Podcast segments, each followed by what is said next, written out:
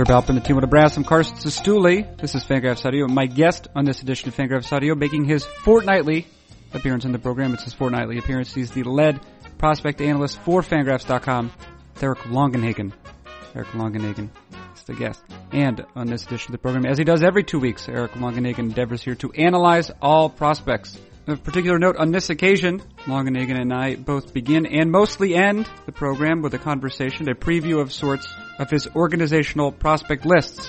These are, of course, the ranked lists of the prospects belonging to each franchise. Longenhagen will begin with National League West teams, and therefore he has made the prospects from those teams a considerable interest of his recently, going to see some of their youngest prospects play in the Fall Instructional League. I ask Longenhagen to, and he almost willingly consents to discuss one player from each of the NL West franchises in almost alphabetical order. Jazz Chisholm from the Arizona Diamondbacks, Michel Miliano the San Diego Padres, fourth overall pick Riley Pint from the Colorado Rockies, Jordan Sheffield from the Dodgers, and Joan Gregorio from the San Francisco Giants. I believe it was. Maybe not Joan Gregorio, but very possibly Joan Gregorio. Giants. Do you suppose Longenhagen is looking forward to this horrible burden of producing 30 organization lists all by himself? Here is his comment on the matter when asked a similar question. Once again, Eric Longenhagen commenting on his horrible burden. that expression of defeat and other expressions of defeat just like it in what's to follow. What's not following immediately is a sponsor's message. If there were a sponsor's message, it would be for SeatGeek and SeatGeek.com, but there is not a sponsor's message, so instead we move directly to a conversation. What is it? It is Fangraphs Audio. Who does it feature? Lead prospect analyst of Fangraphs.com, Eric Longenhagen. And when does it begin? Right now.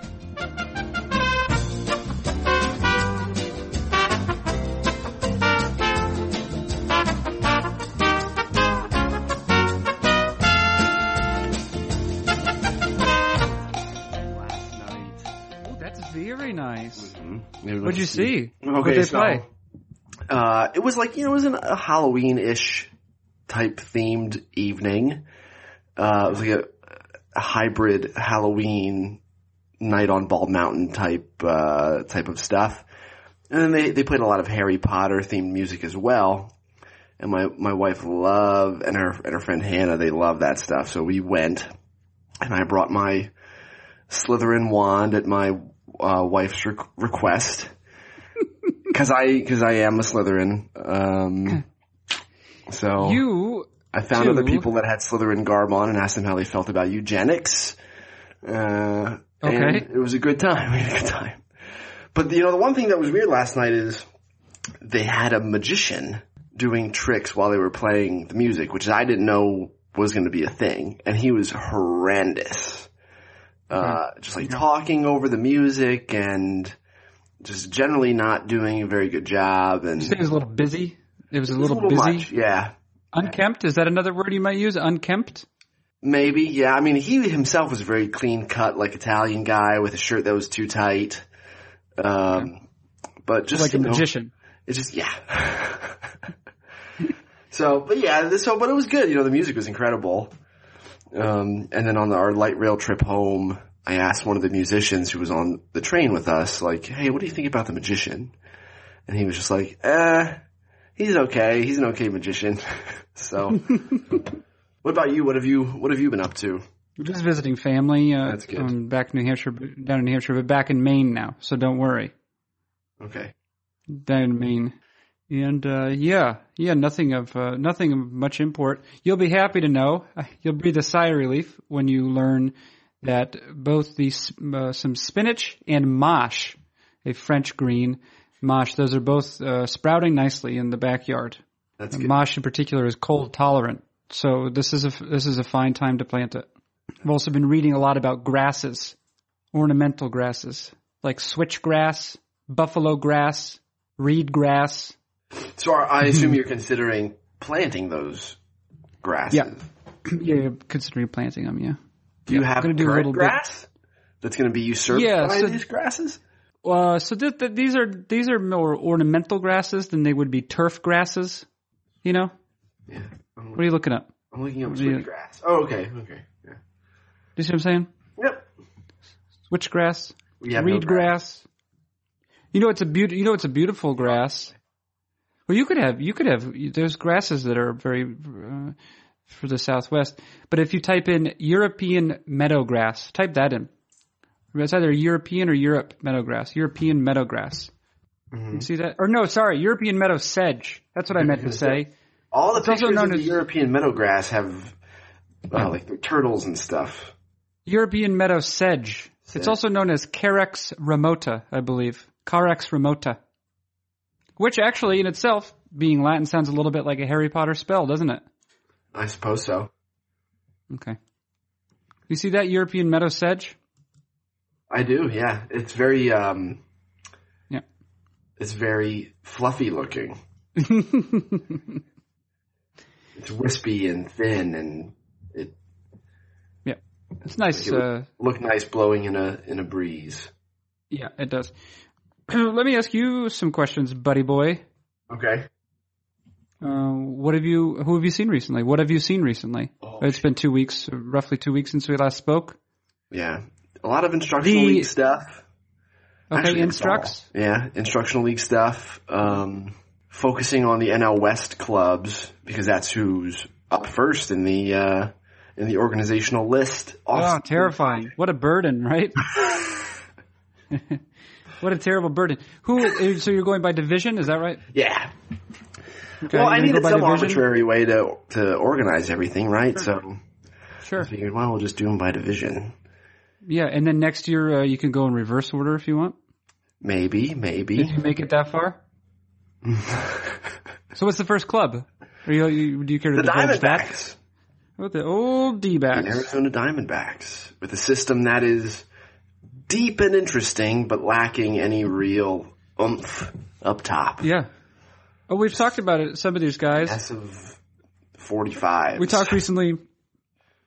Yes, the, some of them appeared in uh, the Fringe Five. A couple of middle infielders, or middle infielder and a third baseman, at the who are playing for Double A, the Double A uh, affiliate. Yeah, so I've been talking about some of those guys with people in the industry. Um, it seems as though they re-signed Ildemaro Vargas, who was Okay, so so Ildemaro Vargas was that was number one. He's number Right. one. Yeah, so he Yeah. was, I think he was going to be a minor league free agent, so they've brought him back. He's not on the 40 man or anything like that, so it sounds like on the organizational depth chart he's still behind, you know, obviously the Nick Ahmeds and, um, Jean Segura's of, of the club, but like, uh, Jack Reinheimer and stuff, like he's, he's behind, uh, him as well, it seems.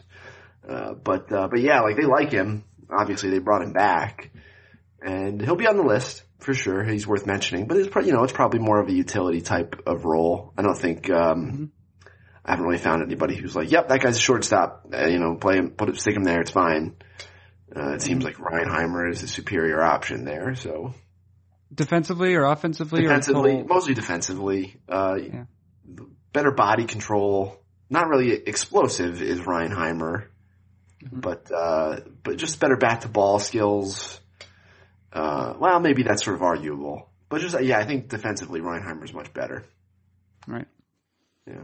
Well, you start you start sliding down that uh, that positional spectrum, Mm-hmm. the defensive spectrum. You gotta you gotta compensate for it with offense, don't you? Indeed, you do. So yeah, Mm-hmm. That's I've a seen fact. a bunch of the Diamondbacks uh, guys. I saw Jazz Chisholm, who's probably Jazz, say say this person's name again. Jazz Chisholm. First name, Like a- his full first name is uh, Jasrado. He was on the the British World Baseball Classic qualifying team. He's from the Bahamas. Mm-hmm. Uh, he's a guy who he hit exceptionally well at the lower levels this year. And is a guy that the Diamondbacks like. He's a guy that other scouts like. Not everyone's sold on him as a shortstop either, but I think the bat might play at second base anyway. It's you. So you were able to see him play in Instructional league. instructional league. Jazz Jazz Chisholm. That's a great name. Yeah, It is. He's native of where? Do would you guess? I think the Bahamas. Oh yes, you said that. That's right because he played on the British team. Thank you for Yeah, I wasn't listening to you. Okay, that's okay. Okay. I deal with that constantly. Uh, what are, first of all, what is the demonym, the adjective to describe a person from Bermuda? Is it just a Bermudan? I don't know. Fair enough. I know And- Bahamas, it's Bahamian and not Right. Bahamanian, which is I was very disappointed to learn. Right. But uh, I would not say that the Bermuda necessarily has a rich baseball history. Is that fair? I agree. At least in terms of producing talent. hmm It's just, I mean, Lucius Fox is from the Bahamas. Yeah, but that's not Bermuda, That's is not it? Bermuda. Is Jazz not- from Bermuda or from the Bahamas? Is who? Jazz? Yeah. You just said Bermuda. I said but the Bahamas. Well, who's talking about Ber- Bermuda then? The Beach Boys. and they talk about the Bahamas as well. I think the Bahamas. I think the Bahamas have a slightly richer. Jasrado Chisholm, birthplace Nassau, Bahamas. Yeah. Yeah. They've also produced, uh, perhaps Jharel Cotton. Does that sound right? No, that's Virgin Islands. Ugh, different thing, huh? Yeah. You know, it's good. Uh, it's good that our that our uh, island geography is as poor as the Canadian version of it. It's good to know. But Well, we have to be uh, consistently ignorant, don't we? ignorant. Yeah, yeah, an equal opportunity Ignorant. um, ignoramus. Yeah. Sure. So Jazz, Jazz Chisholm is a new name. Now, for example, just uh, here's I will employ well my only skill really, which is to scout a stat line, and I see it, and I see um, someone who was exhibiting both power and some foot speed, but also uh, striking out close to thirty percent of the time. Uh, is that a concern? Is that a concern? Do you think, or uh, Oh yeah. Sure. yeah? Oh, okay. Uh, you know, with the, I think at the very least, I'm confident saying that there's a middle infielder's pedigree there. So, you know, and combine that with, you know, the, the fact that strikeouts are just sort of less and less important, uh, from a hitting perspective, then yeah, you know, but it's, I think it's a valid concern. Yeah, you know, here's the thing: making contact is is is essential, right, for for a ball player. And um, there there are a number of indications now that um, players who produce better than average strikeout rates as minor leaguers, uh, they have a leg up entering um, the major leagues because it shows that they're able to put the bat in the ball. And uh, of course, we have some notable examples of players over the last few years who have not necessarily exhibited power as minor leaguers, uh, but did exhibit uh, above average contact abilities, and then and then began to exhibit more power once they made it to the major leagues. Matt Carpenter is probably the most uh, ready example, but uh, Jose Altuve has done something like that. Of course, had a great year. Um, uh, Jose Ramirez, I think, even for Cleveland Yeah. has uh, he's actually played like a corner outfielder, or you know, produced offensively. Uh, su- suffi- he's produced sufficient offense to play a corner outfield, which is not something I think that many would have expected of him. Um, in part, it you know it's possible that you know those two latter names are products of the um, uh, in, home run spike, Mhm. uh, but that's you know they still retain their value and retain value relative to the league. I am. I here's the thing though, watching a prospect with my own untrained eyes, there are, I feel like there are a lot of things I could tell you about him because I've spent a life, uh, you know, most of my life looking at athletes Mhm. um, and trying to understand them. I think I could probably tell you if a guy had a, you know, prom- it was strong, you know, a combination of uh, strength and coordination that would allow him to, to hit for power. If he was fast, I could probably tell you that. I don't know if I could say for sure, even if I watched a guy in batting practice or games, I'm not sure if I could tell you without looking at his numbers if he was going to be a good contact hitter. Or do you have that skill? Do you think? And if if so, how is it that you went about acquiring it? Uh, I do. I do think I have that skill. A lot of it has to do with reps. Um, I'm trying not to be as braggadocious, but no, no, don't, no, don't be necessarily braggadocious, but say that you say you could just say it is possible yeah, to I develop that skill. And how would you do it? I think there are some objective elements of swinging a baseball bat, you know, that, that lead to good contact. Evaluating a hitter as a good contact hitter involves context for the, the viewer, because you have to be able to see and say, okay, this guy has bat speed that'll play in the big leagues. Uh, it, it requires, uh, like previous knowledge of other swing types, you know, guys who, whose swing maybe has excessive swing and miss because of the path of the bat or because of uh, their footwork. Maybe there's not good plate coverage there. There, like there are a whole lot of elements that factor into that.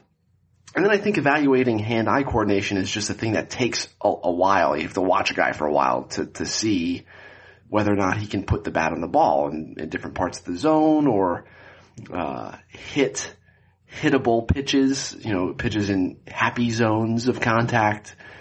Uh, you know, that's just sort of a thing that you have to see over a longer period of time. It's not a thing you can see in batting practice or, or even in a game or two. You need to, you need to see a guy for 10, 15 at bats before you really get an idea of that, that I think you could be confident in. Um, and then some of it is just being able to deduce things based on watching other players that have had success and uh, applying those memories that you have of seeing that player to other players. Uh, so there's a, there are a lot of different factors that go into it, and I think that's why most people agree that evaluating the hit tool is the hardest thing. Right. Yeah. Uh, and then of course and, the stat line too. You know, you got to look at that. Good hitters yeah. hit. That's that's constantly said. Right. Uh, among scouts, you know. So. Right. Um, can you think of can you think of a batter who you would have anticipated or did anticipate based merely off of uh, observations of him. You said to yourself, I think that he is going to be a good hitter, but maybe even more specifically, I think he's going to be a guy who makes co- contact with some frequency. And then it was reviewed, and then, uh, you know, a, a larger sample, uh, exhi- uh, produced the exact opposite result, right? He made a lot less contact than you would have expected. Or, I guess vice versa. Maybe if someone you saw it, you said, uh, I don't think he's going to make a lot of contact. And then, uh, that's, that guy did make a lot of contact. Someone who, uh, your impressions were incorrect. And then maybe, maybe why that might have been the case other than randomness. Although randomness is also an acceptable answer. Uh, I don't think I would have anticipated Corey Dickerson striking out like a quarter of the time. Mm-hmm. Uh, when I saw Dickerson, mostly in fall league, he was whacking everything to all fields, just like absolutely mashing. Uh, and I don't watch a lot of uh, Rays games, so I can't say, you know, if his approach has changed, they're prioritizing things that uh, sort of eat away at his ability to make contact. But that's a guy uh, who I would have thought uh, would have would have struck out as much as he has. And where did you where did where did you have the the best look at him? Fall League. Fall League. So yeah. it looks like he played there in 2012. Does that sound right? I, yeah, I mean, if you if it says it, then yeah. yeah, no, no. I was just try, I was just trying to figure out. Um, so that would have been yeah, that would have been fall of 2012 mm-hmm. when he was still a member of still a member of the Colorado system and still uh, and I would say probably not a top prospect right at that point. I don't because I don't think he ever was a top prospect. No, he was a guy that I think I know in fall league I liked him, uh, but he you know what was on a tear. Do you have his, the how he performed in fall league in front of you? I do. Yeah. Would you like to hear? Yeah, uh, would you like to hear a slash line and? Yes. Roughly 70 plate appearances. 364, mm-hmm. 368, 515. 364, 368. right. But if you look at the line though, he had uh, and, again, if you were just to, to examine the line, he had uh, only a 1.5% walk rate, mm. um, and about a 19% strikeout rate. And I'm gonna guess, I don't know for sure, but I'm gonna guess the strikeout rate for that edition of the, of the fall league was probably somewhere between, you know, 17, 20, 20%.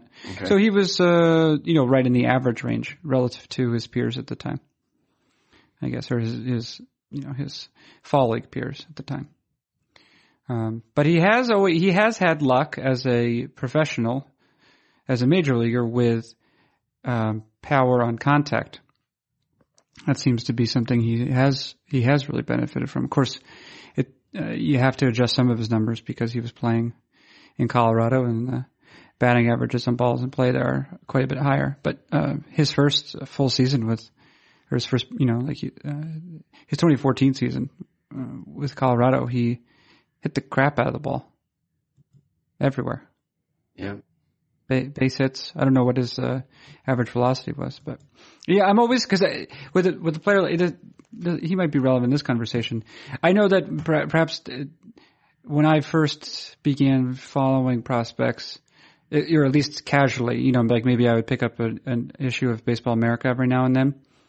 I remember reading about Howie Kendrick when he was a prospect in the Angels system. Mm. And I think that there was some consensus at the time or something like consensus that Howie Kendrick would be a perennial 300 hitter, right? Yep. and Howie Kendrick has uh, become, uh, you know, or has been for now most of his career, uh, basically a 300 hitter. You know, I, I, mean, you know, not always right at that figure, uh, but I think his career, he's he's about 290 over his career, and that's including his most recent uh, less excellent season. Uh, but of course, he has not really achieved that from commanding the strike zone. Uh, he doesn't walk a lot, and I think he struck out at roughly uh, league average rates over the course of his career. But mostly, it's been from what he's able to do on contact. Mm-hmm. Um, and I and which is always an interesting profile to me because it's sort of the exact opposite what you're able to glean from the stat line. You know, you, you can see a guy who doesn't strike out a lot. It's harder to judge his the quality of his contact though, which is basically the thing that that if you're doing if if you're looking if you're observing a player, that is what you see. I'm trying to think of guys on the other end of of the spectrum that are striking out. Somebody you thought would make a lot of contact? Yeah, I'm trying not to deal with extremes. Like obviously, I I don't think anybody thought Joe Panik would would be striking out. What is it like seven percent of the time, something like that. Um, he's certainly been successful. Yeah, but he was always a little. Was he always maybe a little bit old for his levels, or? Uh, I feel I feel like he maybe there was always the possibility he was taking advantage of younger of uh, younger players. But you know, it's what's weird is, and I guess also um, from a statistical point of view, I'm always sort of interested in this. Is he's he's recording now basically the same numbers he recorded as a minor leaguer. Like his his stat line right now at, as a major leaguer th- this year, in terms of walks and strikeouts, is basically identical to what he produced as a 21 year old in the California League. This year, uh, he walked nine and a half percent of the time. That season, four years ago, he walked 9.6% of the time, right?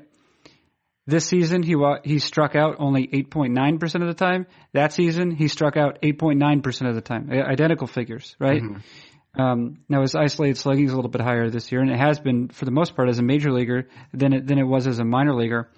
But you always expect some decay in the numbers, right? You accept you expect the walk rates to decay a little bit downward, mm-hmm. the strikeout rates uh, to move upwards as the player is moving. But um, this does not really appear to have been the case, or, or it's taken him what he debuted in 2014. It's taken him a couple years essentially to um, to begin replicating his minor league numbers as a major leaguer. But some guys never get there. And in uh, I, I don't know. I suppose uh, maybe there are certain profiles could be the case.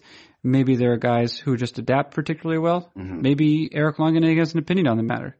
Um, I think, I think uh, to a degree that putting guys in buckets is, can be dangerous, uh, especially as it pertains to something this specific.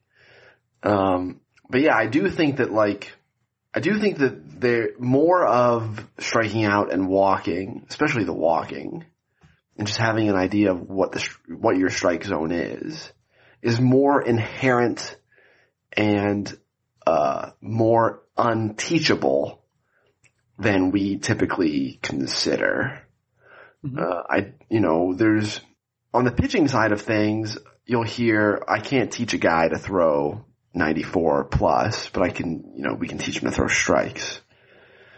Um, and I think the same thing on the hitting side is I can't teach a guy to have 60 raw power or, you know, run a 4-2 down the line, but he might be able to learn his strike zone. And I think it's pretty rare to do that. So I think um, I don't know. I, I generally about this this specific thing. I just don't know. Um, That's okay. This is, uh, I've, I, I don't know if I've characterized it like this before with you. I certainly have done it with Dave Cameron. Because I consider the, the, uh, these conversations to be, a, to be taking place in a laboratory of sorts. mhm. I think Fangraphs Audio is a laboratory for baseball ideas. Is that, is that, uh, that idea, that inspiring, you think? It's like a, It's we're like- comforting. it's a have little freeing. Yeah, sure. Um, but yeah, yeah. I uh, Liberate wonder- yourself, Eric. I'm trying. This is all. This is, I should remind us, uh, uh, remind you, remind myself, uh, remind the listener. This is all from a, a, a very brief conversation about Jazz Chisholm, who is a middle infield prospect in the D-back system. Who strikes We out started talking about the D more than strikes out a little bit. We started talking about the D-back system because you were working, you're beginning work on your horrible burden, which is the 30 organizational list. Maybe Terrifying. what we'll call it. Horrible Bird, Arizona Diamondbacks edition. Eric Longenhagen's horrible burden. Yeah. At least Plus be the, plus the cross to bear. Trying to- trying Um, and, and Chisholm happens to be a player who you um, who you're thinking about anyway, Mm-hmm. because you, you have you have to put him in the D-backs list, and who you've been thinking about specifically because you've been able to see him at Instructs. Mhm. So that's one player. Um, um, who else? Let's let's give me another name in the in the NL West. Do you want it to be a famous name, or do you want it to be a sort of weird? Uh, No, it's fine. It's fine. I think we can find our way around it regardless. I, we don't need brand names here. A lot of times, anything you're going to provide will lead to a conversation. That's the only thing that's necessary. Well, I mean, I saw Riley Pint throw 101 yesterday. Riley Pint. Can I uh, can I unload the, my hard drive file on Riley Pint onto Please you? do. Okay. Riley Pint, a very hard throwing high school pitcher Mhm. With, uh, I think, considerably above average athleticism. Yeah. Um, but maybe not huge. Maybe not huge. And drafted by I don't remember who. Huge athleticism or his body? Body, not big, not a huge body. It's he's pretty big. Okay, he's pretty big. It's alright. Please feel free to correct me. Yeah. He's six three, six four, and wide. Okay, is that alright? So that is a giant. That's a big person. And what? Um, in what context have you been seeing Riley? Did you see Riley Pint in Instructs again? Yep. It was the first time I have seen him in person. And he threw two innings yesterday. Yeah, two innings. Uh, in the Rockies final instructional league game. They played four, they were all this week, and they're done. And so you and so you must have been excited to see Riley Pint because he was what? He was the fourth overall selection in the most recent draft. Third. Third, Third. fourth. third or fourth. It's up there. And he was, um, and he was drafted by Colorado. True? True. Okay. And I was very excited. And actually Jillian came with me because she was excited as well. And what did you see when you saw Riley Pint throw? And uh, I suppose to what degree did it or did it not divert from scouting reports with which you were already familiar? Uh, it was, I mean, for a kid that just sort of, at the end of his first pro season, you know, he's been throwing since, he's probably thrown more innings this year than he has ever before. And to come out and be touching 96 in warm-ups and, you know, then amp it up and, and bump 99, 100 and 101 on the Rockies team gun was pretty crazy. Um, it wasn't uh, what I was expecting. Scout next to me before the game and I were talking, and I was like, "I bet we see 98," and he took the under, and we were both uh, wrong. so there was that, and then there were there was a seven breaking ball in there as well. Like it, he throws a breaking ball between like 81 and 86 miles an hour with curveball shape and depth. It, it's uh, I don't think I've ever seen anything quite like this. Um, and he threw strikes, you know, for the first like 15 or 20 pitches, and that kind of went away, which was more in line with reports. Like it's, you know, mid to upper 90s, the slider will flash, the changeup will flash, but he doesn't really have any idea of how to harness it quite yet. But that's where the athleticism comes in. Like he was a big time high school basketball player in Kansas as well. Uh, and you know, so people expect it to come. And, uh, yesterday for the first 15 or 20 pitches, it looked like we were watching a big leaguer. Everything was in the zone. Uh, breaking ball command was there. And I have video of it and I'll try to get it up soon. Hopefully by the time this is published so that our listeners can see it. And you can just hear audibly like the scout oohing and awing and making various sounds as his stuff would come in because it was it was pretty ridiculous. And then the second inning, he started uh, clearly a developmental priority is the changeup because he was doubling and tripling up on the changeup. And the more he threw that, like the better those looked too. um, so it, it was very very good. Uh, can I ask you? Yeah. Can I ask you? You mentioned he throws. He threw a couple of, or at least one seven breaking ball, 70 yeah. on the 70 to 80 grading scale, mm-hmm. right? Uh, I assume what you're implying by omission that there were some that were not sevens. Yeah, it was consistently plus. Uh, there were a few that were like, uh, I want to say the worst breaking ball he threw yesterday was like a 50 or 55. Okay. Uh, so it's not like some really raw high school or anything like that who's can just throw hard and has the the physical makeup that you're looking for. There's more than that here. Now I want to ask you, if you see a pitcher, and this might be hypothetical, but I assume you have to um, you have to deal with problems like this when you're try- attempting to evaluate a player, right? Two pitchers, right? The first one, we'll say he is a Riley. We could say it is mostly Riley Pint, right? Um, you see, you see him when he's working. You see three breaking balls, a seven, a seventy, uh, another seven, and then a 4 mm-hmm. Okay, so you're like you're like really good, really good, and it's plus plus, right? 7 mm-hmm. So so two plus plus curves followed by a dud, yeah, and then the next pitcher throws roughly the same number of innings, roughly the same number of breaking balls. You see a six, and then a six, and then a six. I'm interested now. That, those both average out to six over three pitches, right? Mm-hmm. Um, is my naive contribution to this. Uh, but I'm interested to just given that sort of information. And again, this is an unfair thought ex- exercise, uh, and yet I'm forcing you to do it anyway.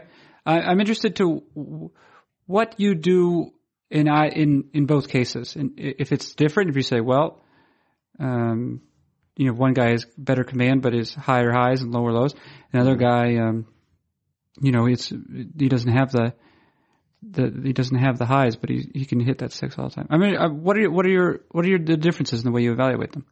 So, uh, given the scenario you've laid out, uh, I have to ask myself: Do I think the guy who threw that plus plus breaking ball, even if it's less consistent than the other pitcher, do I think one day he'll be able to throw the breaking ball like that consistently? Or if not, does it matter? Um, is he one of those guys who misses with his crappier pitches in a way that doesn't harm him? I guess that could be factored in as well, although, you know, to a lesser degree. Mm-hmm. So, uh, if I'm asking myself that question, will this guy throw that plus plus breaking ball consistently in the future? Uh, then my next question is, okay, well, is he athletic? Uh, what does the body look like? How does, how well does he repeat that delivery? Is this a new pitch? Uh, is he learning this differently than he was doing before? Uh, or, you know, what is the context with, with which I'm looking at this guy? Uh, and then you sort of have to make an educated guess. I mean, to be honest with you, you know, you have to just have context for these things to be able to sort of predict the future. Uh, the other guy with the consistently plus breaking ball, I, you know, am totally fine with just putting a six on my report and, uh, talking about how it's consistent. Um, if you're is asked, that like the, in terms of like, if you're going to attach that, that profile to a player, is that, is that just the sort of thing that followed Aaron Nola around, right? Where there was maybe coming out of college for him, is perhaps given his size, and you know his, his relatively modest velocity, you have a Mm-hmm. sense. Well, this we the his ceiling or what you know like we've probably seen the best of Aaron Nola. But then the other point is you make, well, yeah, but he doesn't. He has also very few weaknesses. Now, I know I'm saying this all in the context of the second half Aaron Nola. We, everyone's seen the se- the second half Aaron Nola, which was not as impressive. But Aaron Nola up till you know July of this year or whatever. Is, is that the sort of uh, is that why why maybe talent evaluators were a little bit less excited about Nola, Sure. even though he had so few weaknesses? Yeah, and I think I think that there's maybe not Nola specifically because you know he he was a guy who was drafted high anyway, uh, certainly higher than that other archetype of pitcher that you know hasn't harnessed their stuff. But yeah, I do think that there is some some of it is just the evaluator's personal taste. You know, some of it is the team's priorities. If you can draft a college arm that you know is going to be a fourth starter. You know for sure it's going to be a fourth starter. 100%. Or you can draft a high school kid who has a 20% chance of being like a one or a two and you're Milwaukee or you're Tampa. Like which guy do you want? You can't buy the one or two. So why wouldn't you draft the guy who has the opportunity to become that? Uh, Right. the same thing, you know, that was, that was the argument that, uh, people made for like Tampa or those te- smaller market teams drafting Delvin Perez. Like, yes, he had the PED thing and there's a chance that the tools we've seen in workouts and in games from this kid aren't quite what they really are. But if they are, and you're picking in the teens and you draft him, then you got the best position player in the draft in the middle of the first round. So yeah, I think that there again, like context matters, and not just when we're talking about the player, but when we're talking about the teams in question as well.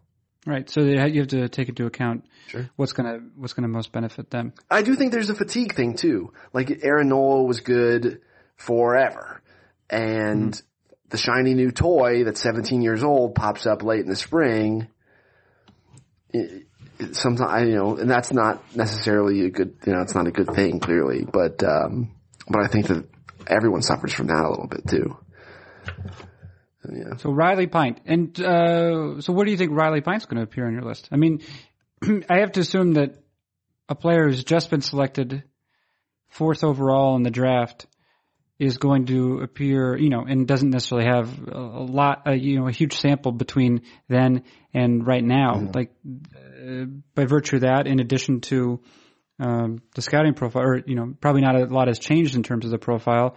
That that has to uh, place him towards the top of the Colorado system. Oh yeah, it'll be one or two, uh, and probably at this point number one. Brendan Rodgers didn't play in the instructional league at all, even though he was on the roster.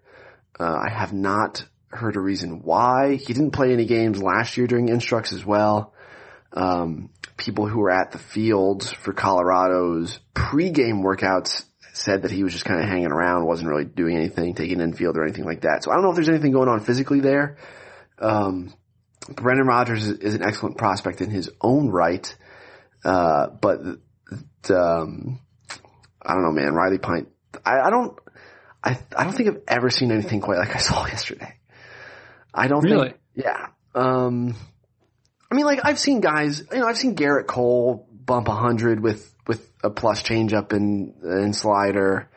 Uh, I've seen Yadier Alvarez do it, um, albeit with less consistent, uh, command than we saw early from, from Pint yesterday.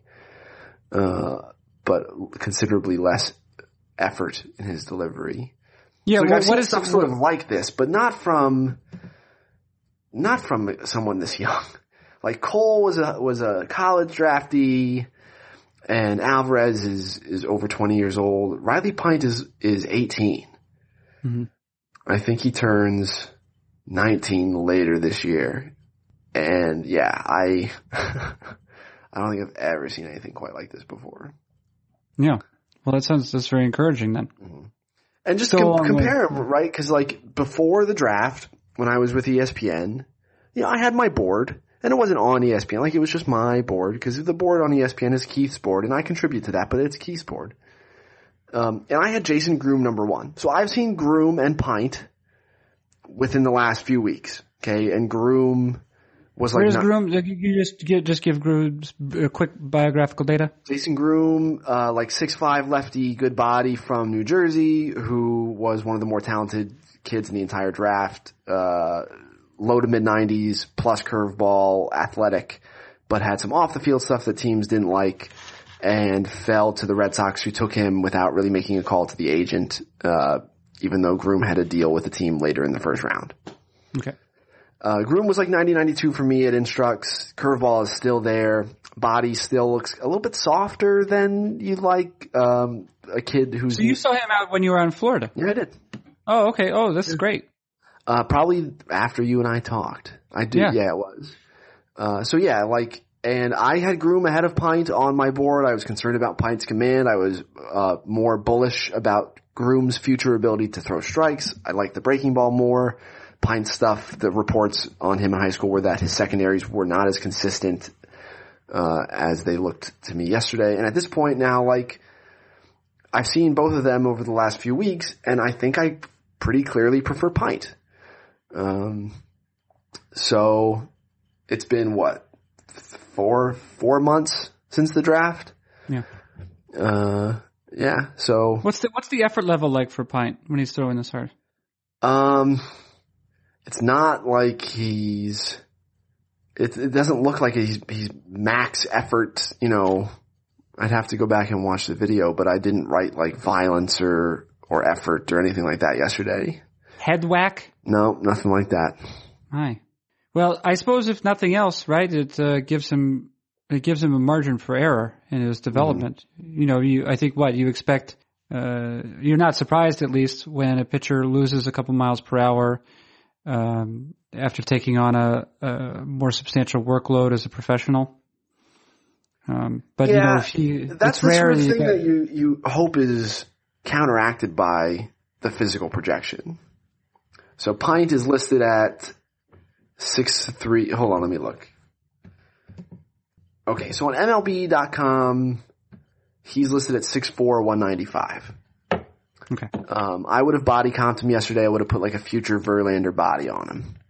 Oh, that's a. I think that's considered nearly prototypical, isn't it? Yeah, yeah, I think so. And do I mean prototypical? I mean ideal, at least. Prototypical.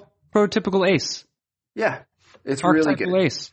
Um, so you know, I've I've spoken with scouts who have seen him pint in pro ball and like walk five guys in like three innings and stuff. So there's you know he's not gonna. I don't expect him to be in the big leagues next year at 19 or anything like that. But yeah, he's this is a very special arm. Hey, were you done in? Uh, of course, you were in Florida. Did you visit Clearwater at all? I did not. No. Ooh. Yeah, I Any reports on any reports on Mickey Moniak? Uh, no, no, not that I, I haven't Okay. started digging yet. I think that, um, I think things are fine. You know, I didn't, uh, hear anything about him at instructional league. I've talked to some people who saw, uh, like, Sixto Sanchez is a guy in their system who, uh, you know, I'm curious about. 'cause It's a GCL arm, like converted shortstop, I want to say. Uh, his name is Sixto Sanchez. He's a converted shortstop. He's six foot and he wears number 66. I like the kid already. It's a little on the nose, isn't it? also, yeah, like a- straight out of Central Casting, Six- Sixto Sanchez. But like, yeah, like he throws, he's up to the kid's up to 97. But I assume everything with Moniak is fine. Um, I haven't heard that he's looked horrendous or anything like that, or that he's suddenly hi- hitting for more power than anybody anticipated four months ago or anything like that. now listen, you've actually uh, we we found our way to what is it? Pint. Uh, we did jazz, jazz, jazz. Jazz Pint Sixto. No, not not jazz. Who? What was Jazz's last name? Chisholm. Jasrado. Jasrado Chisholm, Chisholm. right? Jazz Chisholm, uh, Riley Pint. Uh, we have to select. We have to look at uh, another NL West Oh, prospect, and uh, who will it be? Oh. The boring team is in this case is the Padres because the other two teams Boring team is the Padres. are competitive. Uh, so The do you have a Sandy? You just called the Padres boring, and I I don't know if I said this last time on the podcast, but like I there's a guy who's been scouting Arizona Instructional League for more than ten years who says it's the best group of talent he's ever seen. No, I know it's not. not boring. I I suppose that um, the differentiation I'm attempting to make is competitive versus non-competitive Yeah. teams. So, So the Padres make sense because we've we've hit the first two. Yeah. Um, okay, so there's a kid that the Padres signed back in July 2nd named mm-hmm. Michel Miliano. This was not one of their higher profile guys, okay? This was not Luis Almanzar. It was not Gabriel Arias. It wasn't even Jordy Barley, okay? Jordy Barley was this raw, uh, speedy shortstop who got a million dollars from them, okay? It is not, Michel Miliano got 450,000. Um, he has yet to turn seventeen. He turned seventeen in December. I saw him last week. He was 90-94 with with considerable downhill plane. The body's good. The delivery is good.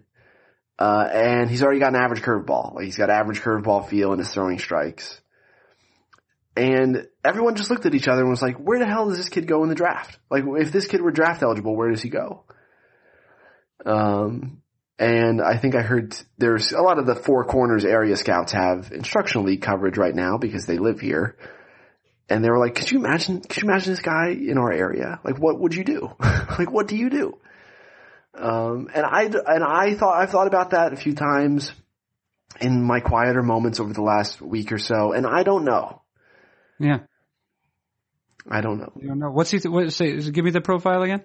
Uh, I think I want to say he's probably six two or six three, uh, 170 right now, but he doesn't turn 17 until December, so there might be more coming. Mm-hmm. Uh, and it throws like 90, 94 with an average curveball right now. Uh, there's just good feel for the depth of it and, uh, locating it and the body and delivery are good and it's just all very good. Not, what, not what, explosive, not explosive. We're not talking about someone throwing 97 here, but mm-hmm. he's 16. You're also talking about someone who's 16. Yeah.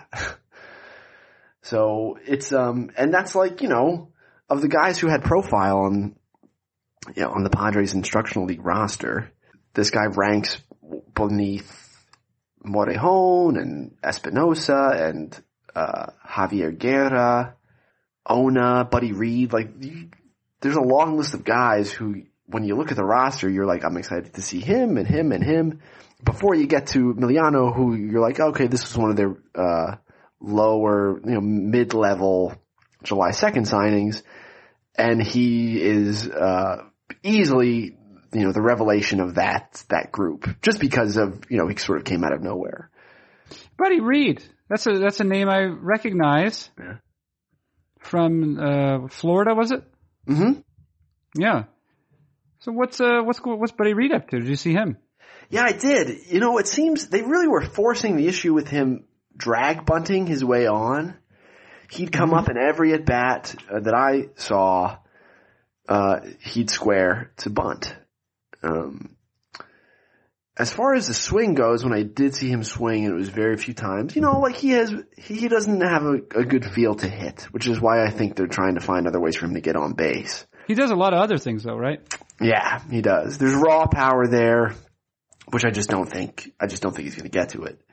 Um, and he can run and he can play center field and, and yeah, he's interesting. He's one of those, it's weird because when we typically talk about players like this, we talk about the high school guys. Mm-hmm. It's pretty rare for a college outfielder to be this tooled up uh, and be one of those guys who's got a high delta. You just don't know about that delta, huh? Mm-hmm. Like George Springer was this kind of player. Um, but uh, but there was a lot of tinkering going on, I think, with Springer his junior year at UConn.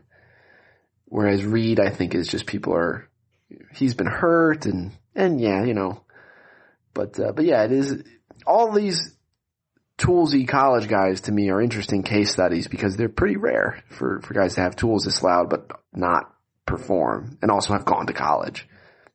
Kids with these tools out of high school, they sign. So, yeah. Do you know Michel? Michel, to recap, Michel Miliano. Uh-huh. San Diego. Mm-hmm. Jazz Chisholm, Chisholm, Chisholm, from whatever you like. Klondike. You said the Klondikes? Yep. That's not a team. Mm-hmm. That's not a team. The Klondikes. It should be. It could be maybe. Yeah. I just I You think the teams play. Klondike Bar Company has the, the kind of cash to bankroll sponsoring a team if we get to that point one day where we have like the Atlanta Cokes, Um, wait, say the names again. Jazz Chisholm from the D-backs. Jazz right. Chisholm from the D-backs, Michel Miliano from the Padres, Riley Pint from the Rockies. Okay. Oh, we're getting to to interesting territory here. Mm-hmm. What? What? Uh huh. is- What? I'm going to make you talk about someone right now. uh, Jordan Sheffield was a player selected by the Dodgers Yeah. uh, in the supplemental part of the draft. I don't know what it is, 36 overall, something like that. Mhm. From Vanderbilt. Uh, yeah, you've already discussed uh, earlier in our conversations together. You discussed seeing Walker Buehler.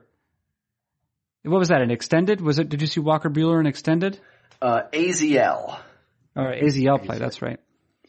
Um, one game. Uh, Robert Tyler, notable because I think uh, well he was a, he was at Georgia. He threw very hard, isn't that right? Yeah, fastball changeup guy, uh, poor curveball feel, delivery. I'm not. No, no. I'm uh, Robert Tyler is a future conversation. Okay, No, sorry, Jordan Sheffield. Jordan Sheffield. Jordan Sheffield uh, also threw quite hard, though. Also, maybe lacked command Yeah. in some cases. Have you seen Jordan Sheffield? No, he's on the instructional league roster, but I believe that he just threw a bullpen session and is not going to pitch in instructional league games. Okay. Hey, he was selected. He was a Vandy guy selected by the Dodgers, as was that Walker Buehler. Because you remember when you mentioned Walker Buehler throwing in the AZL, I think it was what the the scouting director for the Dodgers was there, and he was giddy. Uh-huh. Yep. Is it? Does that show? Uh, I mean, it could just be a coincidence, I guess, but it, it's also maybe something that shows that uh, Vanderbilt, more than other teams, is willing to take a small, a shorter right-hander if, if he's got the stuff. Yep. Sheffield, Fulmer. I think Buehler fits into that mold as well. Yeah. Sure. The two of them went to the Dodgers. It's interesting that you said that. Why Uh, is that? Well, I went to see the uh, Cleveland instructional team the other day, and between innings, the bullpen where everyone warms up was behind the the field and behind where the scout section is. And every once in a while, we'd hear like a clatter of something against the fence, the bullpen fence. And we looked around, and I realized, oh, the Indians pitchers are all on weighted ball programs. Uh, and they use those programs at Vanderbilt. And I'm pretty sure that the Dodgers have at least explored them heavily, and if not, have adopted them as well. Uh, conversely, I have spoken with amateur scouts who are apprehensive about drafting pitchers on weighted ball programs because their player development guys uh, for their club are not uh, so keen on them, and they wonder if a what the long term effects of using these programs are. Uh, I don't know of any long term career, you know, long research about what they do, uh, and I think the teams who are risk averse in general also feel that way. Uh, and oh, I lost my train of thought. Know, we, we got more. We got weighted ball programs. There's Okay, two. okay. So I think there's some teams who are are scared off by that stuff, and there are other teams who are embracing it for one reason or another.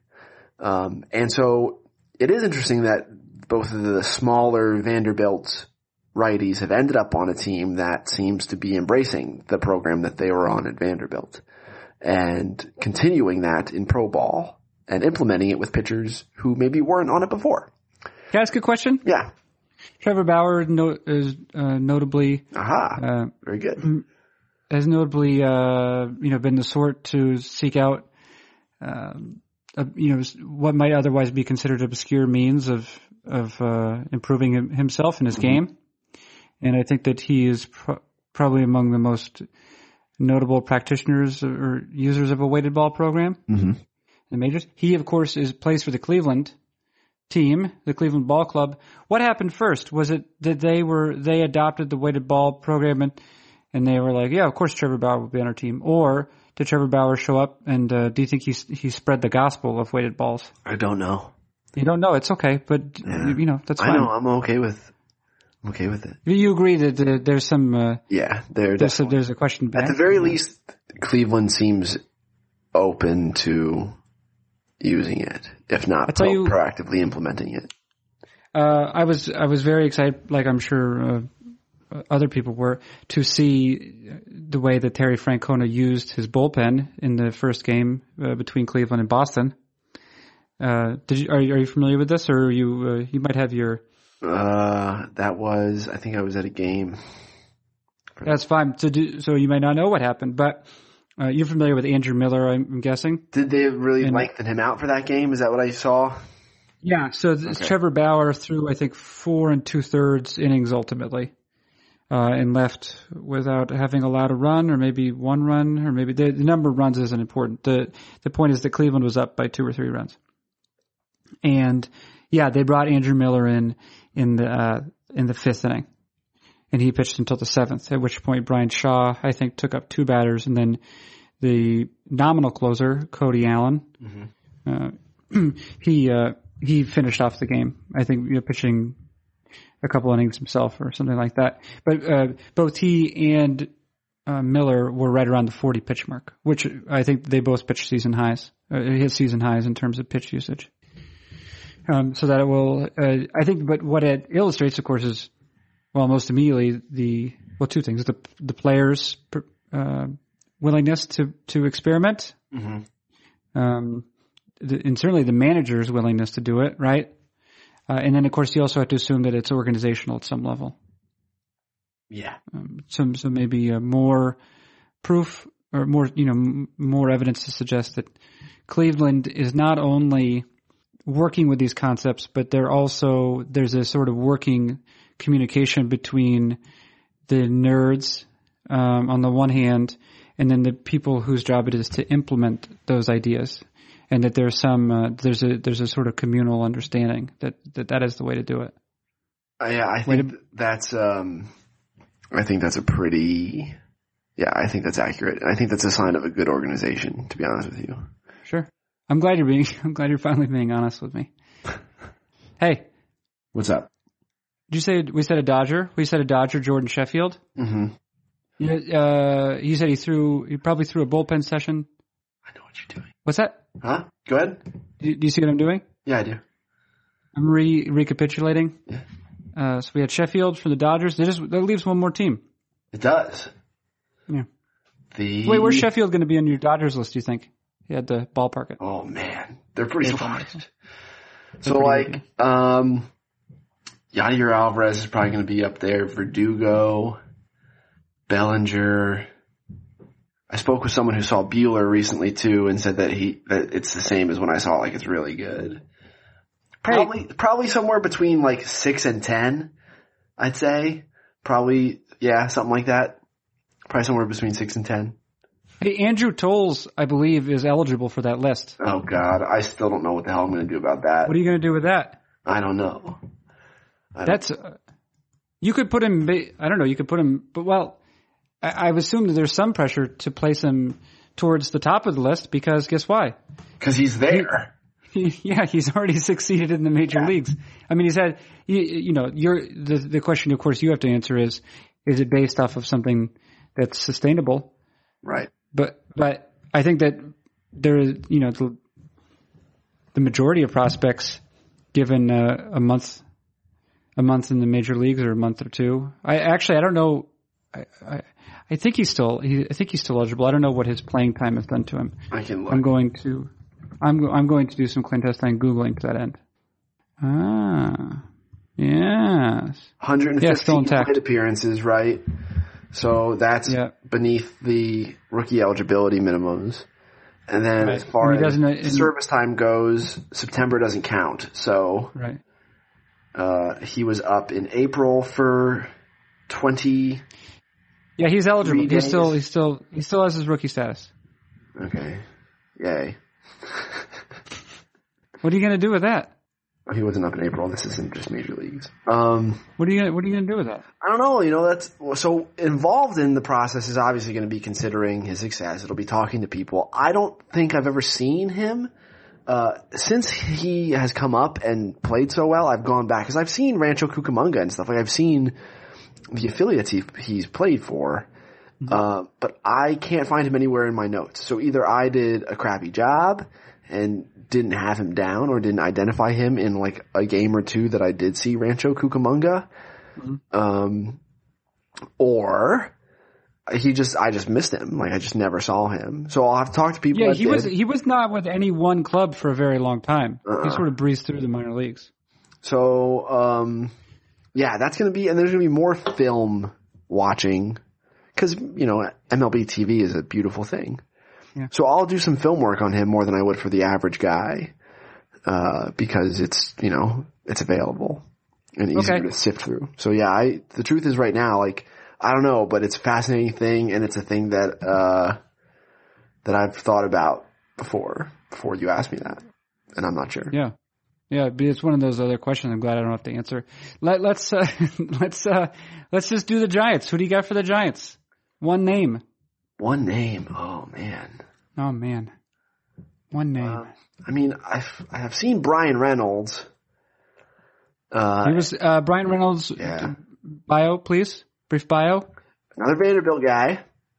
Ooh. Uh, played mostly the corner outfield at Vanderbilt because, or no, he played some center and some and some uh, corner outfield at Vanderbilt. But Jeren Kendall, uh, you know, was like the more talented guy on that club. So there were some people who wondered whether or not Reynolds could play center field. Hit well in college, maybe struck out a little bit uh, more than your Get average. some swing and miss. Yeah, he did.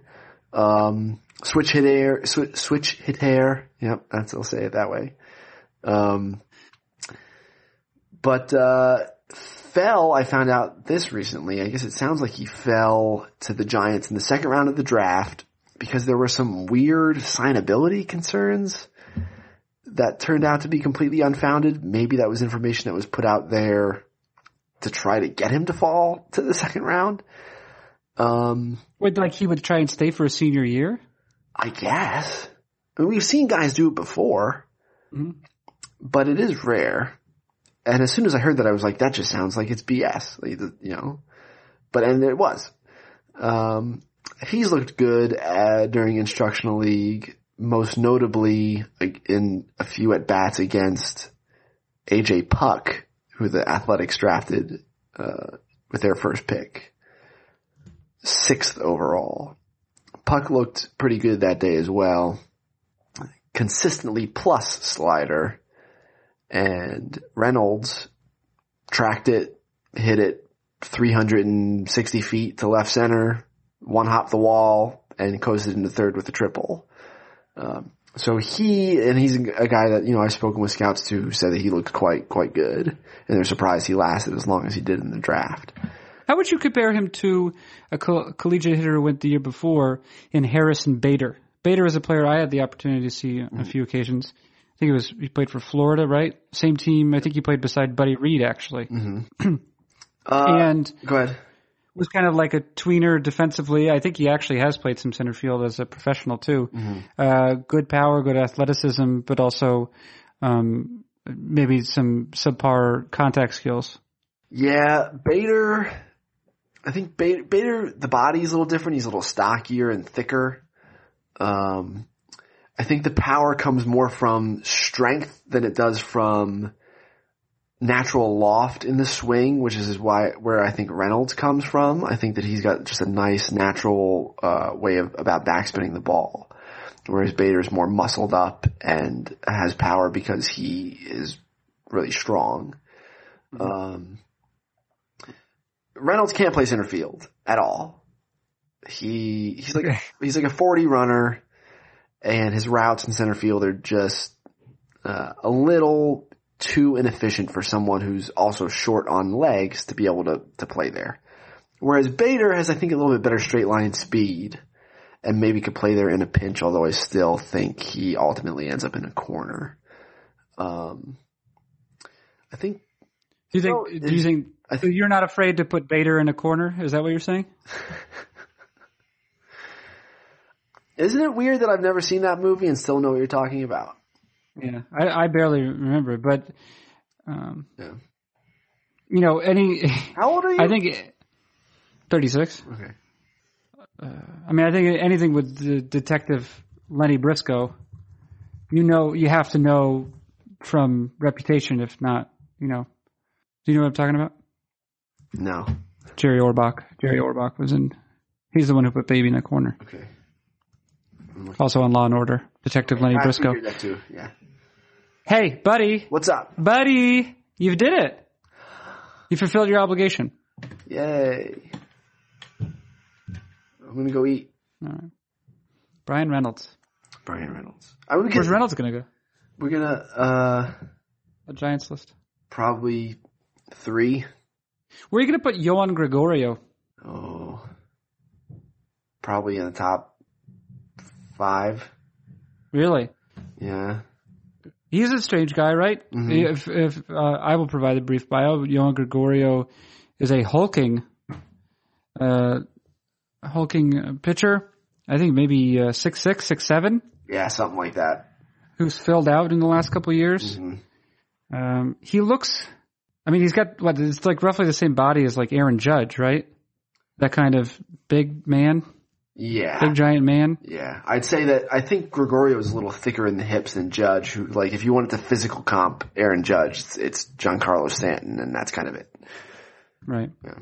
Yeah, but Gregorio's big, and uh, he had a pretty great minor league season this year between uh, double did. A and And at uh, dif- difficult pitching environments, right?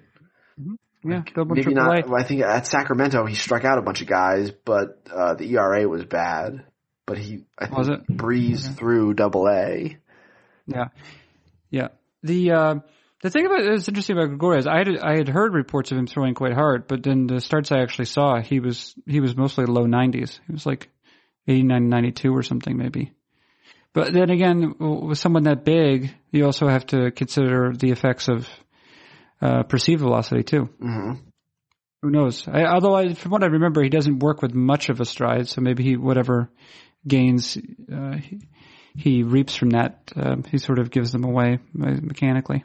I don't know. That'd be that would be a tough one. That'd be another tough one. Luckily for me, at least as far as just ranking him, and I do think Gregorio, who's got kind of like a funky, uh, heavy arm action, I do think that extension is, is a thing for him. Like, I, Okay. um, but yeah, like it's not like the giant system is X, it's not loaded. So a guy who's pretty close to the majors who you think is going to do some things, like that guy, you know, he'll be up there. He'll be up there.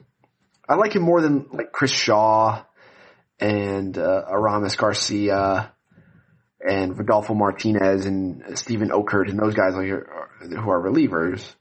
Uh, Chris, Chris Shaw. Chris Shaw. That's the former uh, Boston College corner outfielder.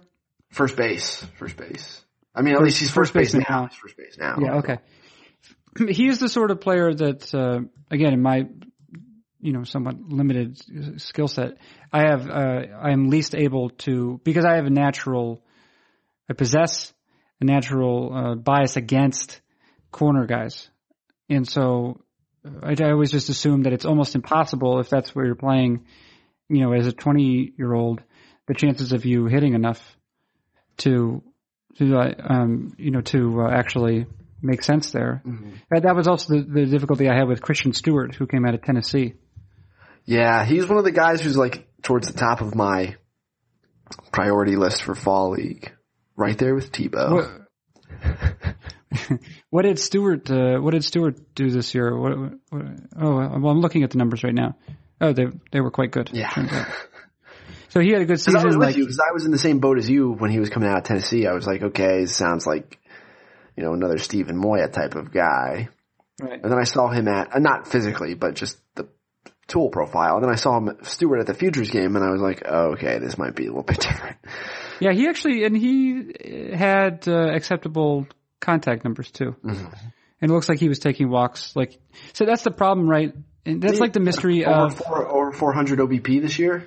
Yeah, and that's like the that's like the mystery of when you have power hitters like um, like Chris Davis, for example, the, the the corner outfielder, Chris Davis, someone who's capable of hitting, who and who in fact did just this year hit 40 home runs, Mm-hmm. but but does not just doesn't take walks at all. I mean, Trumbo, you know, Mark Trumbo is very similar to that, is that these are guys who who cannot who must be uh, among the you know the, the laggards in terms of zone percentage. Like they're just not getting pitches in the zone, and yet and yet they're swinging so much anyway. You have to wonder what's happening there. Yeah. Um, they're not exhibiting a lot of plate have to. discipline. What's happening. Chris Davis. Chris Davis. Chris Davis hit 42 home runs, and so far as I know, it actually did not officially qualify. I know. I mean, he must have. He must have. I must just be looking at this incorrectly. Hmm. What's his zone percentage? Chris Davis, 40, 46% of pitches in the zone. So actually, that keeps him up from the bottom. It's kind of like in the second tier of guys. Do you know who saw the fewest pitches in the zone this year? Among all uh, qualified major league hitters? Um, I don't, but I'm curious to try to guess. Fewest pitches in the zone. Yeah. This is according to PitchFX. Is Javi Baez qualified? Does Javier Baez? No, he wouldn't. Okay. Um, but I could tell you, it, I could tell you where he would have finished among qualifiers if he had. Are you sure? I can tell you that. All right, tell me. I can give, I can tell you if he would have finished. See, he saw 39 percent of of uh, pitches in the zone, Mhm. and the and that would have been yes, he would have uh, he would have finished in first place by that measure. Cool. So he saw even fewer. That yeah, you did a good job. good. The other Chris Davis is the answer. Oh yeah, that makes sense too. The Baltimore Orioles first baseman. He saw the fewest pitches. Yeah. Davis, Gonzalez, Ortiz, Polanco, Hosmer. All left-handers. Interesting. Yeah. Polanco's surprising to me because um, I think he's always exhibited pretty good plate discipline. Uh, And that's probably why he was walking so much in the first half. All right, this is probably uh, boring someone. Anyway, I apologize to my family for being born. Does your family listen to the podcast? No, no, no, no. Come on. Okay, yeah, neither does mine. What are you, talking- what are you talking about? I don't think you know. What are you talking about? So what's going to come after NL West? Is it going to be AL West? Central. Oh wow. Yeah. Oh wow. AL Central. Okay. Are you You're ready to talk about edit Zach them? Granite? Huh? Are you ready to edit them? Are you prepared? Yeah, I guess so. Gird your loins. You're going to talk about Zach Granite at all? Yeah, we're going to talk about Zach Granite. Zach Granite. Yeah, Zach Granite. You're going to talk about him? Oh yeah. Yeah. How many of these guys go in your top one? Yeah. Who's going to the top 100? Is is Gregorio going top 100? Oh, I don't think so. Okay. What about Ildemaro Vargas? No. Okay. What are you going to do tonight? What do you have today? Uh, I'll probably turn on the game right Yeah. now. There's a brand new restaurant opened in our uh, town, which is very rare. It's a town of 7,000 people. And it's uh, it's opened by these folks who own a place in Brunswick, Maine Okay. called El Camino, which is an excellent uh, kind of uh, excellent taqueria. Mhm. And uh, they've opened a place called Salt Pine Social in Bath, Maine.